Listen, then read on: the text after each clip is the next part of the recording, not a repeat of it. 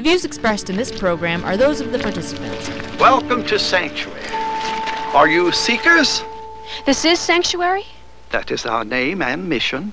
All those who seek peace and truth are welcome here. I am Lab Tech 1. Lab Tech 1. How do you come by that name?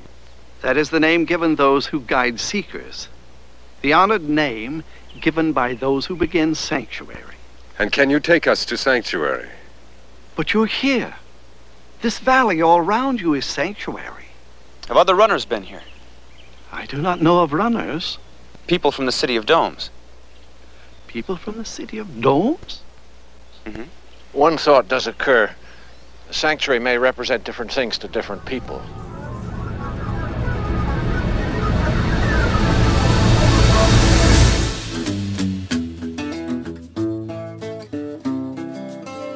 Welcome, everyone. It is Thursday, March 2nd, 2017. I'm Bob Metz. And I'm Robert Vaughn. And this is Just Right, broadcasting around the world and online. Join us for an hour of discussion that's not right wing, it's just right.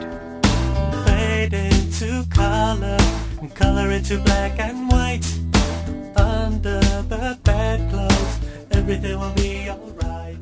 Well, if you ever wanted to see a demonstration of how the word sanctuary may represent different things to different people in real life, you just had to hear all the public controversy, debate, and high emotions expressed over that very concept that took place in London, Ontario over the past week.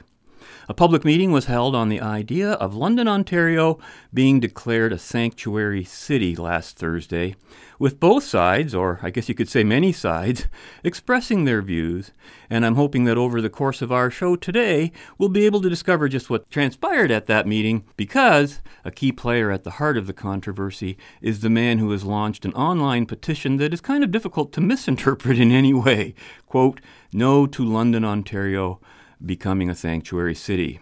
And that is our in studio guest, Amir Farahi of the London Institute. Welcome, Amir. Thank you for having me. I'm certainly looking forward to the discussion, but before we get underway, I have an obligation to fulfill, and that's to remind our listeners that they can and should write us at feedback at justrightmedia.org, subscribe to Just Right on iTunes, hear us on WBCQ and on Channel 292 shortwave, visit us at www.justrightmedia.org where you can access all of Just Right's social media links, including Twitter, Facebook, YouTube, and of course, all of our past broadcasts. Well, Amir, welcome to the show.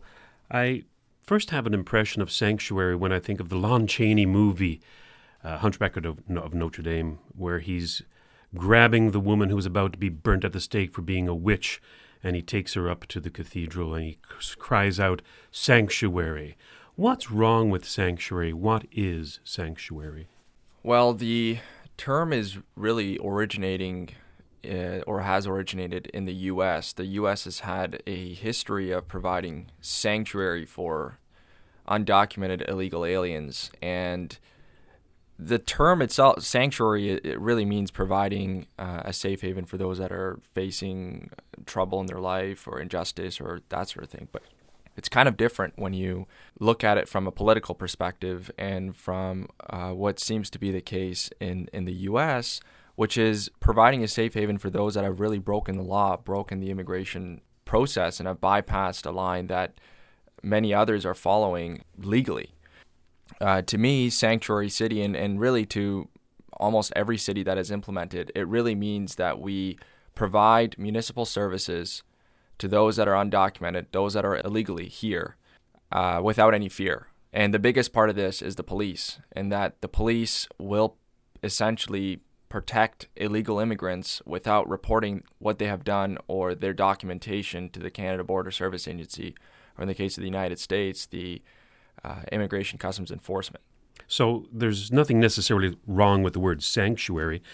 It implies that there's an injustice being done and normally a church um, in the past yeah. would take somebody in because the law of the land is an unjust law.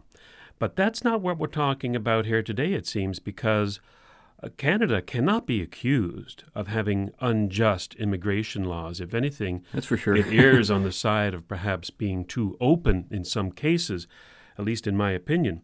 So, could this just then be a misuse a bastardization, if you will, of a good word, sanctuary, being taken up by people for an ulterior motive, not certainly one of justice. Do you think that might be the case?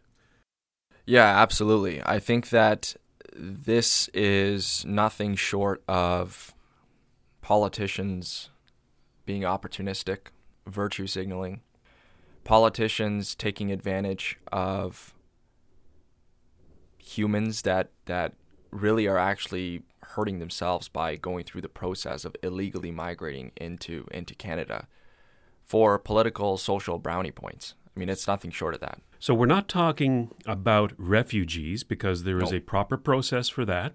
We're not talking about legal immigrants. There's a proper process for that, and one that is um, very open and uh, quite easy. Although I mean, there's a lot of paperwork involved, certainly both in the United States and Canada. So we're not talking about them. We're actually talking about, when we talk about sanctuary cities, about people whose first act upon entering this country or the United States is to break the law. That is their first act of immigration is to become a criminal, if not in fact, but certainly um, uh, morally. And just to put a um, an emphasis on how serious an act or crime that they're committing, the Canadian um, Criminal Code says that forgery of or uttering a forged passport is liable up to five years in prison. Impersonating another person, which is part of what sometimes being illegal immigrant they sometimes do, is to impersonate a person to gain advantage for themselves or another person to avoid arrest or prosecution. You could be imprisoned for up to 10 years for doing these things. And now we have cities suggesting that we turn a blind eye on these particularly very serious crimes. Absolutely, you're you're you're correct actually. And what's troubling to me is that just last year, the federal government of Canada reported that in 2016, 310 terrorists, criminals, and spies tried to sneak in to Canada, and 1.4 million visas, visa applications were rejected. That's from Canada. That is in Canada, yes. Wow. And the reason why those visa applications were rejected is because the applicant was not being truthful to the government when they went through the vetting process.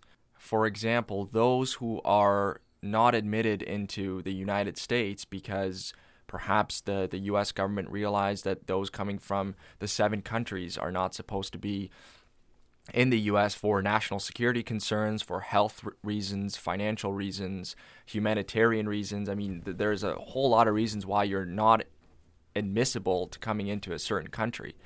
Now we're saying that those people who are banned from coming into the US can come into cities like London, Ontario, into Toronto, into Montreal. And that is the motion that was actually passed by London's own city council.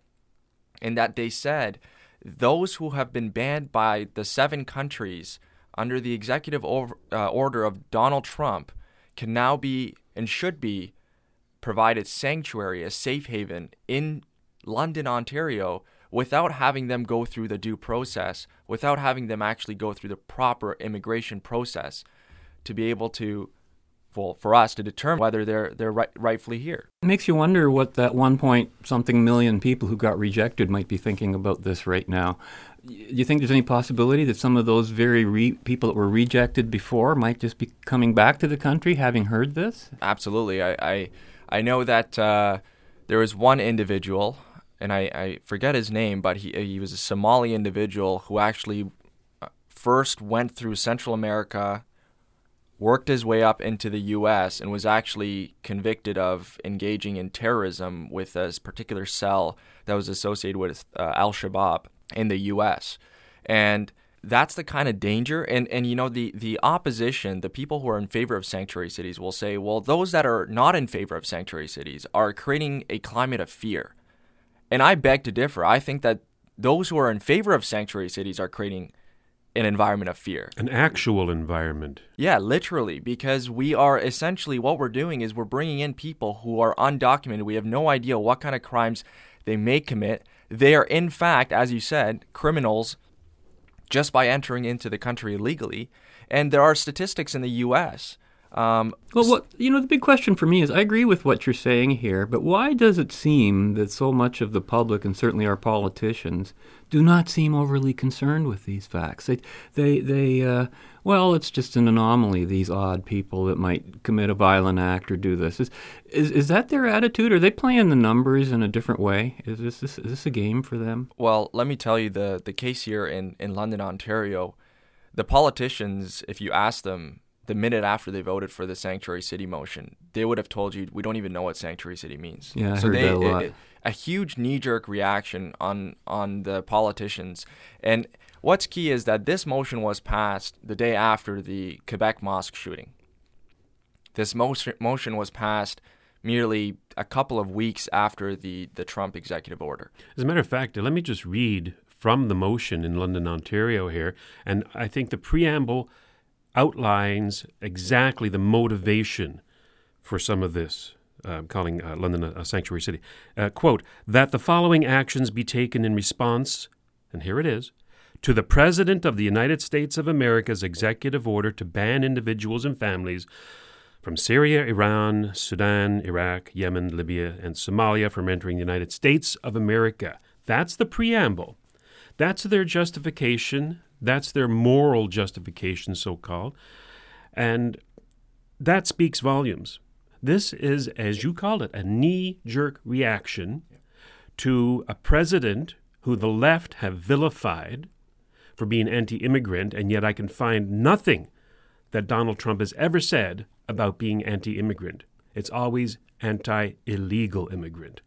You're you're absolutely correct. And what's key here is that I don't hear those who are against Trump, the left particularly, ever mentioning anything about the deporter in chief, President Barack Obama, who from 2009 to 2015 deported 2.5 million undocumented illegal aliens, and that's not even including those who self-deported. So I didn't hear this.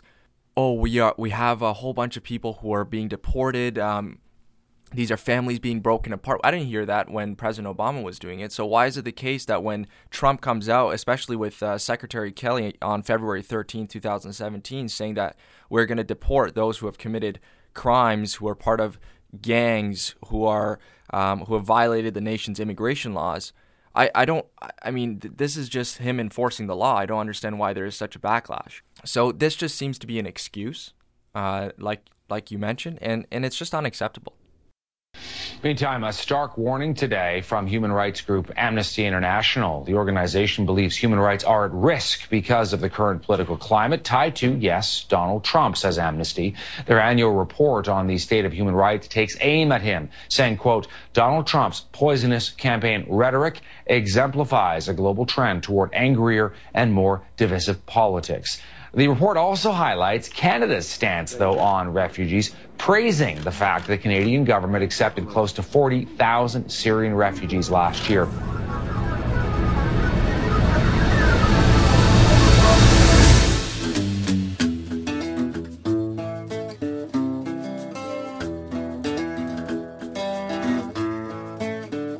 Should London become a sanctuary city? Our Merrick Sutherland was at a public meeting last night discussing that motion. The consultation question officially was what city services should be offered that aren't already to undocumented individuals. But rarely did the conversation remain in that lane for long.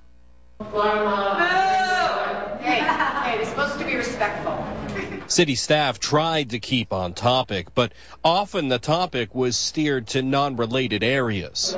Several city councilors were on hand for the start of this meeting, trying to gauge the public's feeling, but Councillor Harold Usher was left with a very big question. And the first thing I want to know whether sanctuary is the appropriate word. Maybe we made a mistake in using this word. The security factors were a big part of this discussion. How are you going to ensure that our communities are going to stay safe? You don't know these people. Councillor Tanya Park introduced the motion earlier this month, stating that this was mostly a symbolic gesture. City staff will take the recommendations and report back to a city committee at a future meeting. No, Amir, you were at that meeting that occurred one week ago today, and I've heard many accounts of it. Some of them are a little bit different, but being a first-hand person sitting there right at the meeting, what were your impressions of what happened at this? And then who sponsored the meeting? That's another thing. Who was actually the sponsor of the meeting?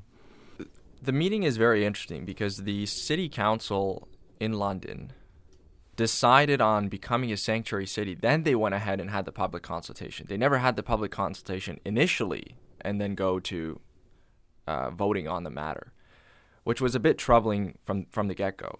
Now, the meeting itself was heavily uh, populated with folks that were that are part of the the Occupy movement. Uh, no one is illegal, which is another organization. Yeah, we'll be hearing from them later. Uh, Solidarity across borders. I mean, there's a number of I would say fairly Marxist uh, organizations that were that were there, and they wanted to make sure that at every table there is at least one or two people from them representing their voice. I was I was surprised. I thought it was it was great to see the number of people who were actually opposed to the sanctuary city motion. Of course, I being someone who's championed the the petition, didn't expect that many people to be against it and to be present at that meeting. So I was very pleased. I was very proud. I think that it was great for the City of London employees to hear the fierce opposition to this motion. Now, one thing that I had problems with was it was kind of clear that there was a bit of an implicit bias by City Hall employees and the bureaucrats, and that they actually favored London becoming a sanctuary city without even hearing the perspective of different Londoners. Mm-hmm. And that was a bit troubling because I got into a ba- bit of a back and forth with a particular individual who works for the city. Other than that, really the the main way that they collected data was through a sheet of paper which they asked residents of London who attended the meeting whether or not or rather which municipal services should be expanded to serve and protect and to provide to be provided to undocumented illegal aliens. It's almost like a negative billing question. Precisely, yeah. well, it's been our experience in local politics, and I was on the school board here in London for um, eight years, um, and very close to municipal politics. That all of these so-called public input meetings are there to basically endorse what has already been decided. These are all for show. Absolutely, it's a check in the check in the box. Yeah, right? yeah. Public input. Yeah, we had that. Yeah, that's that's how they justify things. How many people would you say were at the meeting, give or take? About 150. Okay, so that's quite a that's quite a large amount. That's a good large. turnout.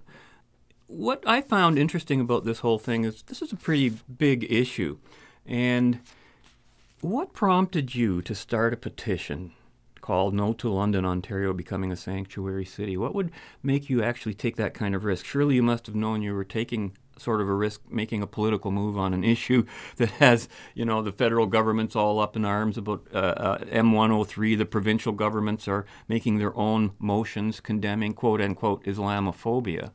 Aren't you afraid you're putting yourself right right on the target line for some of these groups and yeah, well, yeah, absolutely. But I think at some point we have to stand up to the politically correct, uh, social constructivist, postmodernist uh, society that we have today, in which if you oppose a certain idea that doesn't meet the agenda of those who call themselves progressives but are hardly even close to it, I would say they're regressive. if anything, um, have you been listening to us? Or I'm smiling here because he's all yeah. using all the right words. Yeah. but, I mean, I, but it's true. It's it's that though if you, especially if you're living right now and you are, let's say, male and white you're automatically privileged, you are automatically a white supremacist. Anything that you say that's a, a, opposed to any ideal that comes out from the regressive left, and I think it's just it's it's ridiculous at this point. It's be, it's actually eroded our civic culture here in here in Canada and the West in general, and that now I feel like I have to silence myself for wanting to freely express what is actually just a matter of me saying, let's enforce the law and let's uphold the law because these immigration laws were created for a reason. There's a reason why we have borders. We don't just let anyone in.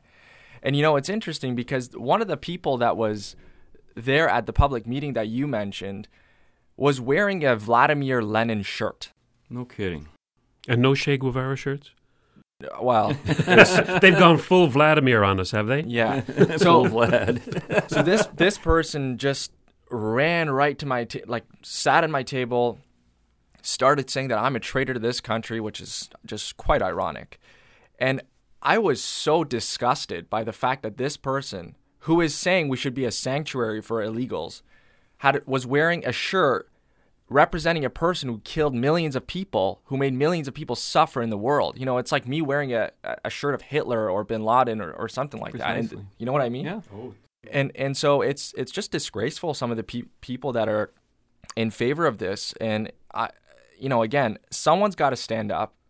We all have to, as a matter of fact. And I don't care how politically risky it is. I will stand firm and I will tell whoever that needs to be told, whether it's city council or the federal government, the provincial government, that they have an obligation. The first order of government is to protect the citizens of this country. And we are not responsible for anyone else in this world other than the citizens of this country.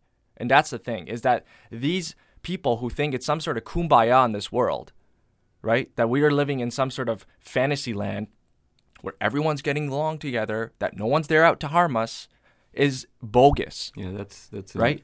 You know, I don't. I don't think I've. I've stopped believing in the uh, good motives of a lot of these people. I'm sure that some of them have in the back of their minds that everybody's everybody's good in nature, and that it's just perhaps just a few of us who are are not. But I think that some of these people behind this movement are truly evil. I think they are truly trying to destroy what's good in the world, what's good in this country, by saying, for example, that no one is illegal. That, on the face of it, is Orwellian. No one is illegal. Yes. Fact- factually incorrect, but not only that, it speaks to a mindset that says that facts don't matter. Truth doesn't matter, reality doesn't matter. No one is illegal is totally oxymoronic, Orwellian in the extreme, and has to be pointed out that this is um, this is not good intentions. This is evil. Yes, uh, it's doublespeak. Doublespeak, Yep. yes. Anyone who has approached me and said that they are in favor of London becoming a sanctuary, who has provi- given me death threats or has insulted me or you name it, the only argument they've provided against what I'm putting out is one of emotional rhetoric. There, there has been no facts, absolutely no facts provided. I have statistics here from the U.S. We have, I don't have statistics from Canada because only, it's only been recent since we've uh, had sanctuary cities. But it says 11.7 million illegal immigrants, representing 3.6% of the population. This segment of the population accounted for 13.6% of all offenders sentenced for crimes committed in the U.S. just in 2015, 12% of murder sentences, 30.2% of kidnapping sentences, 17.8% of drug trafficking sentences, 11.6% of fraud sentences, 10.4% of money laundering sentences, and 21% of national defense sentences. Oh, now you're just creating a climate of fear here, Amir. Don't you know that? the thing is that no, you're not.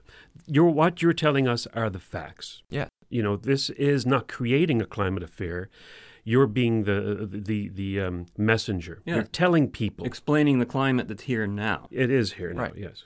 In in preparing this petition, was this done in your name only or under the name of the London Institute? No, this was name in my name. This was put in my name. This was strictly your, your Yeah. name. So so you separate your yourself on this petition issue from what you do with the London Institute. Yes. Just before we go and listen to some of this emotional rhetoric, maybe you might want to tell our listeners who would probably be new to you and our, even to our London area what the London Institute is.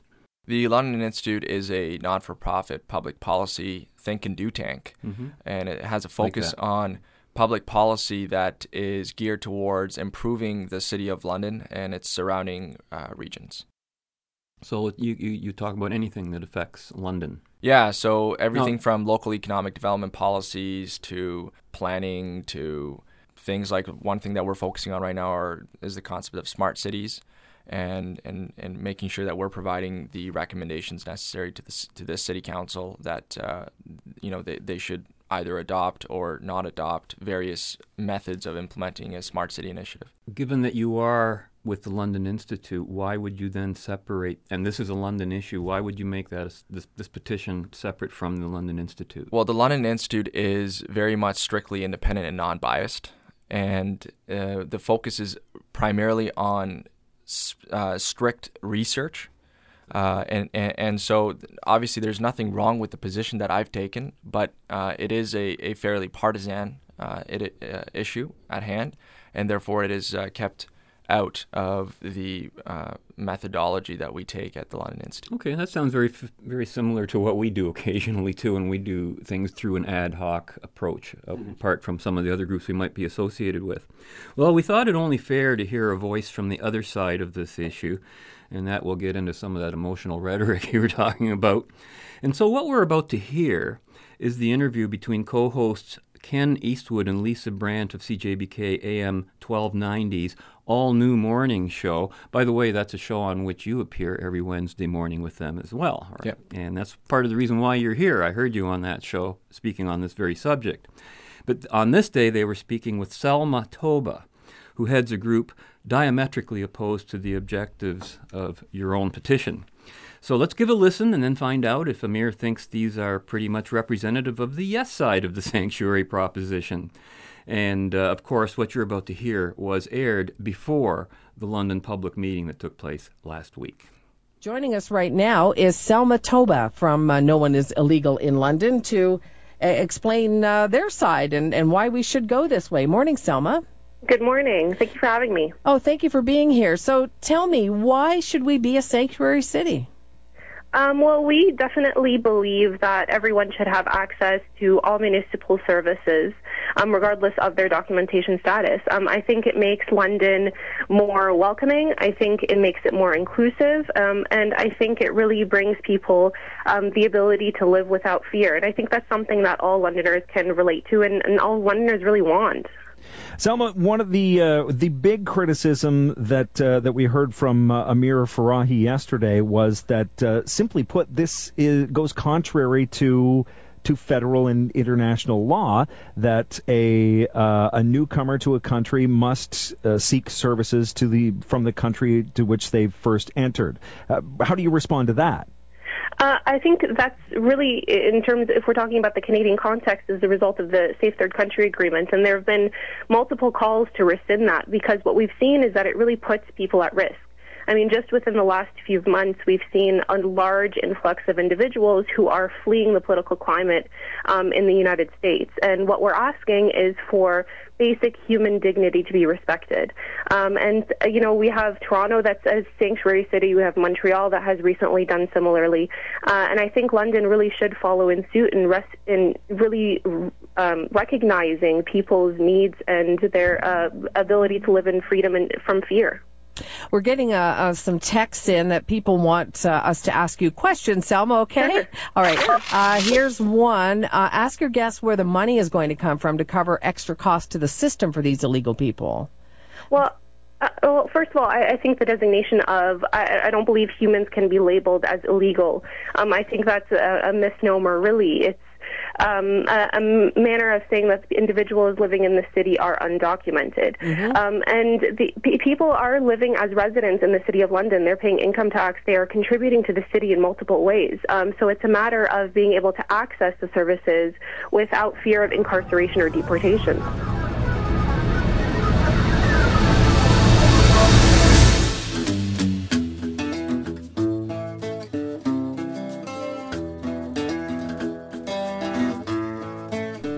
Would you relate uh, what we're talking about here with a sanctuary city to, say, the Underground Railroad, help, helping people um, escape their own country um, because of what's happening to them there? Mm-hmm. Yeah, I think that you know we have a legacy in the city of um, being the end of the Underground Railroad and offering people hope and sanctuary. Um, and so I think that we have an opportunity to continue that legacy, and we really should. What does this say to people who are going through the correct channels to uh, to become to come to Canada, and then we we create these sanctuary cities that give the impression that well it, it's okay if you just want to you know come across the border you can have access to all the same services that uh, that you would if you had done it the legal way. What kind of message does that say to people who have gone through that effort? I think what we should be asking is what is it the message that we're sending to individuals that are living in the shadows and really fearing for their safety and for their lives. Yeah, I think there we're getting a lot of a response from from our listeners to do with um, allowing terrorists in. Or think there's going to be a flood of people who are just uh, going to. Um, flock to London because we're, you know, so-called sanctuary that they can uh, do whatever it is they want to do here. They think that the border is suddenly going to be flooded with people uh, coming over. Um, how do you how, how do you see this playing out? Yeah, no, I think that's really part of the campaign to spread fear and to say that these are individuals that should be feared because they are undocumented. Um, that, I don't think it'll cause a flood or you know have people come in, um, you know, banging on the doors of of our border just because we've named ourselves a sanctuary city. What we're saying is that all residents of London that are here in the city um, do not have to fear um, for their lives. They don't have to fear that they'll be picked up and um, made to leave because they've accessed our city services. And so, really, what we're saying is that we're creating this a city that is safe. We're talking about library, we're talking about fire services, we're talking about shelters, we're talking about services that we access on a regular basis. Um, and so there are really things that we, we depend on. And, you know, like you mentioned, the library services offer all kinds of support for, for residents of London. Um, and so it's really being able to access those services. So tonight, this uh, public consultation meeting, are you, uh, are you to, what do you expect to happen tonight? What do you expect to hear? Well, we're really hoping that the, the response will be a positive one in support of the, the city's designation.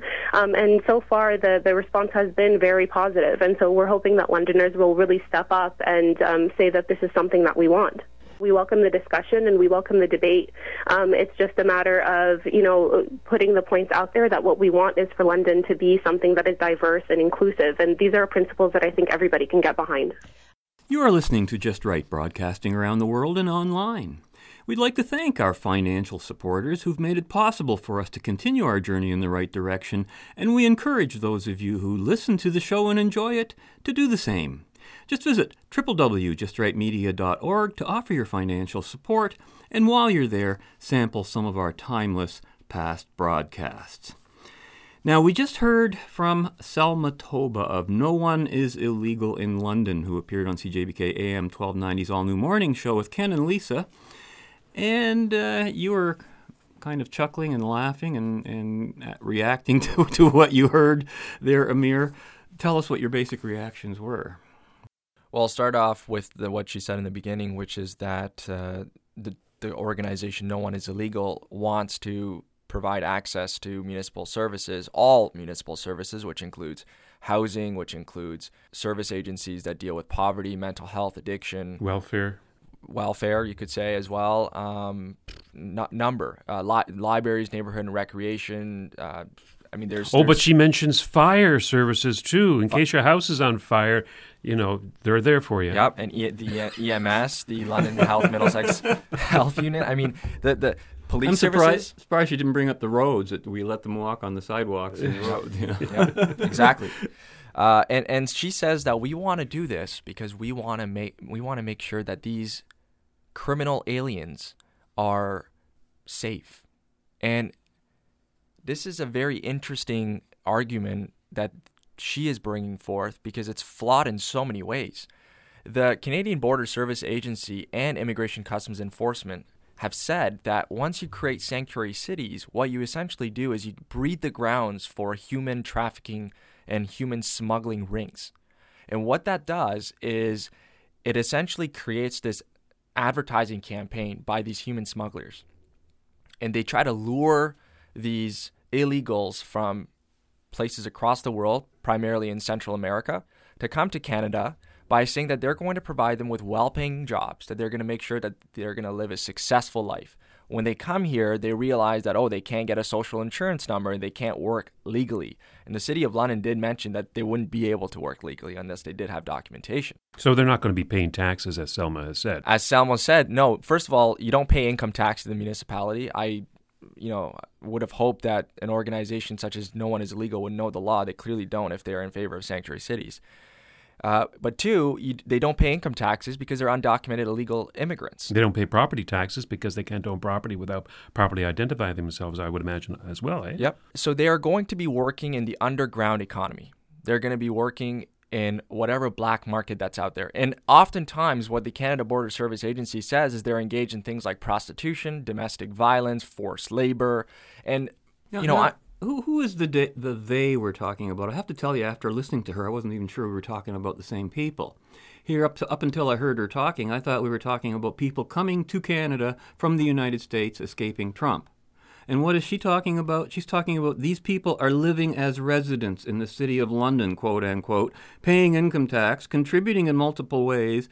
So it's a matter of being able to access services, which apparently they already pay for. How do how do people pay taxes, live in the city, contribute, and not be documented? that to me, that, that well, they was a can't. I complete think that's the non point. sequitur. They can't. So she just made that up. She's she's she's blowing smoke. Yeah. no, precisely. And and I think that the big big issue here is that these these people who are in favor of sanctuary cities, I mean, maybe their intentions are in the right place. I don't know, but I think they just can't differentiate between legal immigration and illegal immigration. I think that's the problem is that they don't understand the concept of illegal immigration and a person not being admissible into coming into Canada. What I li- had to uh, what I have to laugh at is when she said that we're not talking about illegal persons, we're talking about undocumented persons. She's she's taken the legality and she's twisted it in an Orwellian way, not wanting to use the word illegal. She's always referring to these people as undocumented, uh, their undocumented status, and they shouldn't live in fear. Well, we're on to you, Selma. We're on to you. They're illegal. It's Right. not simply a matter of having not having the right documents. Okay? It's having forged passports. It's impersonating other people to get across the border illegally. It's committing crimes that you could be put into jail for, or prison rather, for 10 years. That's not simply undocumented aliens. No, the first thing that a person does when they cross over to Canada from the U.S. is they break the Immigration and Refugees Protection Act, particularly Section 18 of that legislation. And you can go look it up. Uh, it clearly says that you need to go through the proper channels in order to become a immigrant into this country, and that includes someone that's a refugee or an asylum seeker or a permanent resident or someone that's applying for a student visa, a temporary work permit. There are legal ways that you go about doing that, and they are there for the right reason. And you, you can speak to this personally, Amir. Absolutely. My family, including myself, came here legally as permanent residents and eventually became citizens of this great country. And we fled from from Iran. And and again, we did that by waiting patiently. Took about a few years, and we went through the proper process to come here. We didn't bypass the line. We didn't we didn't try to figure out different ways that we can manipulate the legal loopholes, the immigration loopholes in, in, in this country. We did it properly. And that is what I'm saying is that we need to make sure that we're upholding these immigration laws rather than allowing for people to break them because that is a dangerous, dangerous path to take. This may be a good point to bring up why Donald Trump and the President of the United States, rather, has been singling out seven particular countries, the same seven countries, by the way, that Obama uh, singled out, those being um, Syria, Iran, Sudan, Iraq, Yemen, Libya, and Somalia. Now, other than Iran, um, Salim Mansur on a previous show of Just Right identified exactly why these countries are singled out. And it's not necessarily because they are predominantly Muslim, which they are, but they are not the only countries which are predominantly Muslim. It comes to mind um, Indonesia, being the biggest Muslim state in the world, is not on this list. So it's not because they're Muslim. What is it then? Well, Salim pointed out that these countries, with the possible exception of Iran, are failed states whose passports and documentation and identification processes cannot be trusted. You can come from Syria, Sudan, Iran, uh, Yemen, Libya, and Somalia, and nobody knows who you are, even if you have a passport. We cannot verify anything from these countries. Therefore, they are singled out. Iran is singled out, I think, and I think Salim said this as well, though I have to go back to check, is because they've declared war on the United States. They have a day off. where they chant in the streets, Death to America. So why would anybody want them in their country? Present company excluded. Yeah, you're, you're you're right. So if you look at the executive order, not a single one of those countries has actually mentioned them. If people actually read the executive order, that would be great instead of going and, and listening to the mainstream media or reading various articles within the New York Times and the Washington Post that are heavily biased. If they actually go and read the executive order, the only country that's mentioned in the actual order is Syria and I quote the actual executive order. It says, I hereby proclaim that the immigrant and non immigrant entry into the United States of aliens from countries referred to in Section 217A12 of the INA 8 U.S. Code 1187. And that specific reference is to the uh, the the actual legislation passed by President Barack Obama called the Visa Waiver Program Improvement and Terrorist Travel Preventions Act of 2015. President Barack Obama and his administration identified those seven countries to be of primary and and the most critical national security concern to the U.S. And in fact, when we hear that President Trump's executive order is uh, contrary to uh, human rights laws and, and a whole bunch of other reasons that the mainstream media brings about, or various judges, as a matter of fact, in the U.S. It actually, there is actual legislation. If you look at the INA 8 U.S. Code 1182, subsection F, it's titled Suspension of Entry or Imposition of Restrictions by President. That is the title of the of the specific um, legislation, and it says, "quote."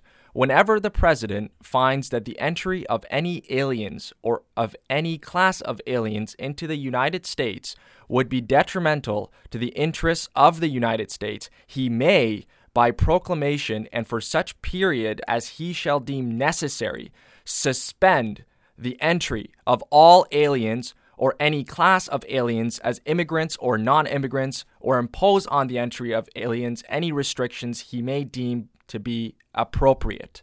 So, as a matter of fact, President Trump is really just following the law. He has not broken the law. And what's really interesting and, and something that the mainstream media and the and the regressive left don't bring up is that in 2009, the US government discovered that two Al Qaeda Iraqi terrorists living as refugees in Bowling Green, Kentucky, later admitted in court that they would that they actually attacked the United States in Iraq through various soldiers and compounds of the US had and it prompted the bureau to assign hundreds of specialists to an around the clock effort aimed at checking the, the archive of over 100,000 improvised explosive devices collected uh, uh, in the in the war zones. And what's interesting is that the Obama administration stopped processing Iraqi refugees for 6 months. Not not 3 months, 6 months in 2011. And did did we hear the outcry in the mainstream media? I didn't hear anything. Did we hear the outcry at City Hall here in London, Ontario? No. No, what they do is they single out President Donald Trump. Right. So so not only did the deporter in chief, President Obama, take out by enforcing the law, as a matter of fact, 2.5 million illegal immigrants, more than President Trump. Not only that, actually, President Obama has even bombed five of those seven countries, killed innocent civilian, civilians with the help of Hillary Clinton. And he's done exactly the same thing as Trump by banning refugees coming from Iraq. I didn't hear a single word. So it begs the question what is the motive here? What is well, the agenda? As I and said, I think it's pretty clear. Yes, as I suggested at the beginning of the show, that some of these motivations can be construed as being um, benevolent. However, I think that the movers and the shakers in this movement are evil. They are definitely trying to destroy what's good in uh, Canada, the United States, by suggesting that these criminals are just simply undocumented, that they haven't gone through proper paperwork, when in fact, no, we're talking about people who are criminals de facto, who are um, a threat to their to the safety of this country, to themselves and to other people. And um, when they talk about being welcoming and inclusive, I just have to shake my head that they can look at some of these heinous people who would um, commit these crimes, who would come into our countries, our safe, our already safe countries, and um, and and and suggest that you, Amir, or anybody else who might disagree with them, are simply fear mongering. Yeah, and not only that, actually, it's interesting because the uh, the person who's representing No One Is Illegal, Selma Toba, said that in that clip, we welcome debate, we welcome discussion. Now, it's interesting because I went to have a discussion with her in a very civil manner over on, over on Twitter. And I, actually, I asked her a question because she posted that the statements made by people that were opposed to sanctuary cities were racist and xenophobic, which are two labels that are actually imposed on people when, when they disagree with the regressive left. And and I asked her, please specify explicitly where someone made a statement in the public consultation session here in London, Ontario, that was racist or xenophobic, and she couldn't answer it. And she said, Listen, bud, I'm not here to have a debate or discussion over Twitter with you. Were valid points raised? Yes. I'm quoting her, by the way. Were they made disrespectfully? Yes. Or something like that. And uh, again, the, the, the simple question was not answered. She tried to refrain from, from answering it by labeling me as a racist or a xenophobe. And it's fascinating because one of the countries that Trump has banned is Iran, and I and I'm and I'm Iranian, so I guess I'm racist to my own people. So I, it, it's, It's just, absolutely ridiculous. Yeah. And um, the whole concept of of sanctuary can take on different meanings. And one of my favorite shows from the 1960s, as many of our regular listeners know, was a half-hour comedy drama called Hogan's Heroes. Which took place in world in a World War II Germany in a German prison camp called Stalag 13, and it occurred to me in light of our theme today that in a way that whole series was about a sanctuary set up in the middle of Germany, smuggling illegals in and out of that country. It's fantastic. Oh, I should not have come. All Germany is looking for me. They will find me. Very thorough, we Germans. I've put your work in danger. Baroness Lily. Baroness is behind me. Lily. I like that. Lily, our job right now is to get you out of Germany. I will never get out. My picture and description are everywhere. That's why you're going by plane. A plane? From England? But where would it land? We couldn't figure that out, so we're building one. You're joking. Care to see our factory? You are joking. Even free, it would take months. And you are prisoners. Fewer distractions.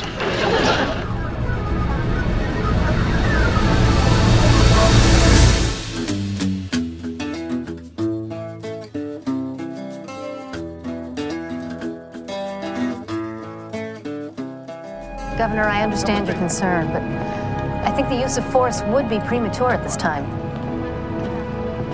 I am aware that there have been disturbances in other sanctuary districts, but we have to think about the hostages. I know, I've heard the rumors too. That, that's all they are rumors. In that scene from Star Trek Deep Space Nine, the concept of a sanctuary as a refuge had turned that concept into one of a prison. No one could get out of the sanctuary without having to be screened and approved for acceptance back into the mainstream society of this imagined future. And I'm curious about the status of a person who might be in London under this sanctuary umbrella. What is the status of that person when they leave the sanctuary, when they leave, say, London and go to another town in Ontario that's not a sanctuary, are they are they open game then, or do they still have some kind of protection? How, do how do they see envisage that? Have you ever heard that? So, so the definition and what has been declared by various municipalities that have adopted this is that an undocumented illegal alien will receive and will be granted access to municipal services without any fear of service providers asking them for documentation and for their status as an immigrant. And so the key with that is the police. That's the biggest component of this because police, if they don't ask for documentation or if they know very well that such a person is or has broken the law, they won't report it to Canada Border Service Agency. And Canada Border Service Agency doesn't have that many, excuse me, that many resources to be able to identify all these people within the various cities in, in this country. And so they rely on local police to hand over illegal immigrants and to report illegal undocumented immigrants to Canada Border Service Agency. But with the sanctuary city concept, what happens is that really there becomes this situation where the local police are no longer going to comply with the federal immigration orders. And that becomes a serious issue. And we've seen cases, for example, in the US. I can name one case, and there are hundreds and hundreds of cases like this, where someone, for example, by the name of Juan Francisco Lopez Sanchez, this individual was deported five times from the United States. Can you believe that? Five times from the United States and was convicted of drug possession, drug dealing, drug manufacturing, and obviously illegally entering the United States. This person was on probation in Texas when he fled to San Francisco. In March 2015, the federal government, specifically Immigration Customs Enforcement, asked local police in San Francisco to hand Lopez Sanchez, who was deported five times out of the U.S., over to them. Local police decided not to comply with those orders. Why? because San Francisco is a sanctuary city. And so they let Lopez Sanchez go, and literally two months later, a beautiful 32 year old woman was walking her dog with her father on a bright summer day. And Lopez Sanchez decides to cold bloodedly, just single handedly murder this 32 year old woman named Kate Steinle. And we see cases like this all across the United States because we're providing a safe haven for criminals.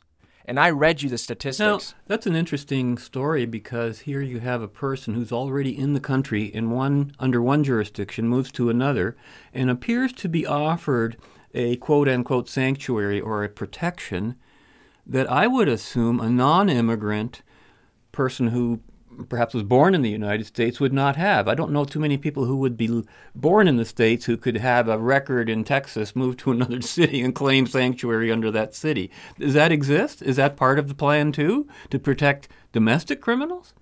No, this is more so those that are illegal immigrants. Those are people with uh, really no documentation and no status. And so the key here is that the sanctuary cities become a very attractive place for these people who have broken the law because they know that it's a safe haven. So they wouldn't want to go to Windsor, Ontario, because Windsor, Ontario is not a sanctuary city, but they would love to go to London, Ontario because they know that they won't be in fear of service providers reporting their status to Canada Border Service Agency, the RCMP, and CSIS.